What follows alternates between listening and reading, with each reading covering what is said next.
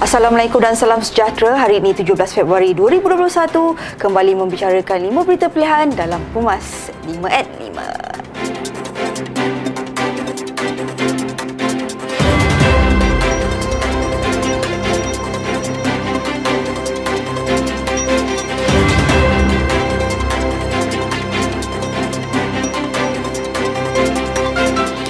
Presiden AMNO Datuk Seri Dr. Ahmad Zahid Hamidi mengucapkan tahniah kepada pemuda AMNO yang secara konsisten memperjuangkan rakyat dalam isu skim air sinar kumpulan wang simpanan pekerja. Perjuangan pemuda AMNO itu membuktikan AMNO adalah parti yang terkehadapan dalam menjaga kebajikan rakyat. Syabas kepada Datuk Dr. Ashraf Wajdi Ruzuki dan ahli pemuda AMNO. Menurutnya, jika ada sebarang masalah dan kesulitan berhubung proses permohonan dan pembayaran, orang ramai boleh adukan perkara itu kepada pemuda AMNO. Beliau yang juga pengurusi Barisan Nasional berharap KWSP tidak memungkiri permansuhan semua syarat dan kriteria bagi pengeluaran akaun 1 KWSP iSinar. Pencarum yang menghadapi sebarang masalah boleh menghubungi di talian 0137354116 atau 0137354117 dan pemuda AMNO akan memantau perkara itu.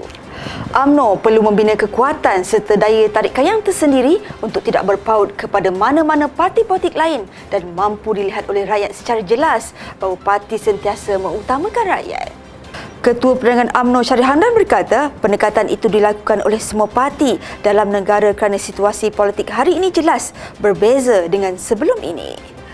Penting untuk Barisan Nasional dan AMNO adalah membina kekuatan daya tarikan yang tidak berpaut pada mana-mana pakatan. Katanya, UMNO mesti ke depan kerana soal kepimpinan dan idea-idea asas telah wujud dalam UMNO kerana UMNO pernah menjadi teraju kerajaan dalam tempoh waktu yang lama dan struktur UMNO itu sendiri sudah wujud soal idea memperjuangkan rakyat.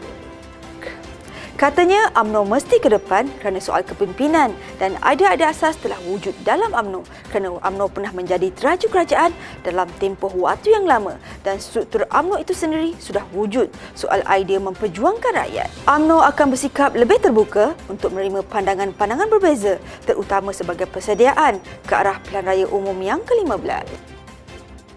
UMNO Sabah meletakkan sasaran untuk bertanding kerusi parlimen pada pilihan raya umum yang ke-15 akan datang tidak kurang dari sasaran pada pilihan raya umum yang ke-14 lepas termasuk komponen Barisan Nasional.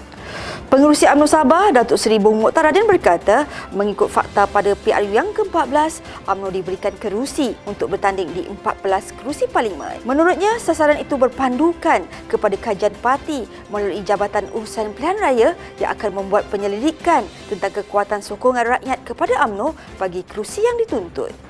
Generasi muda mesti diberikan hak dan kepercayaan untuk menentukan masa depan mereka. Ketua Penerangan UMNO Syarif Handan berkata, had umur kelayakan mengundi 18 tahun adalah perkara yang benar di mana ahli-ahli parlimen telah berbahas serta menyokongnya. Jangan tukar pendirian semata-mata undi muda tidak berpihak kepada parti pemerintah. Cari jalan menang bukan jalan lari. Menang atau kalah adalah perkara yang belum tentu. Menurutnya, jika perkara itu dihalang untuk survive pada pilihan raya umum yang ke-15, golongan ini akan mempunyai peluang pada pilihan raya umum yang ke-16 dan sudah pasti mereka tidak akan lupa apa yang berlaku sebelum ini. Untuk rekod, pada 16 Julai 2019, Dewan Rakyat meluluskan rang undang-undang perlembagaan pindaan tahun 2019 bagi menurunkan had umur kelayakan mengundi kepada 18 tahun dengan mendapat lebih 2 per 3 persetujuan ahli Dewan. Untuk rekod, pada 16 Julai 2019, Dewan Rakyat meluluskan rang undang-undang perlembagaan pindaan tahun 2019 bagi menurunkan had umur kelayakan mengundi kepada 18 tahun dengan mendapat lebih 2 per 3 persetujuan ahli Dewan.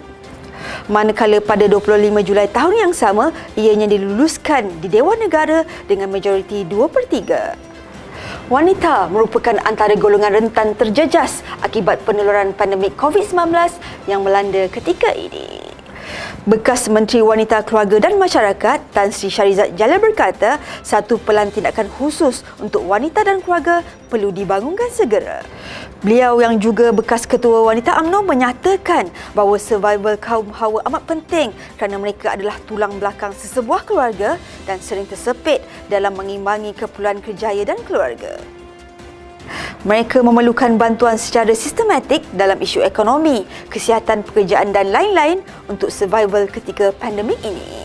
Menurutnya, perlu membunyikan loceng kecemasan untuk para ibu yang bekerja, keluarga dan ekonomi kerana ekonomi kita tidak mampu pulih sepenuhnya melainkan wanita mengambil bahagian. Ini adalah satu krisis kebangsaan dan kita perlu bertindak sekarang. Sekian dari saya, Arif Ahmad. Jangan lupa temu janji kita Isnin hingga Jumaat jam 5 petang. 5 berita pilihan hanya di 5 at 5. Assalamualaikum dan salam muafakat nasional.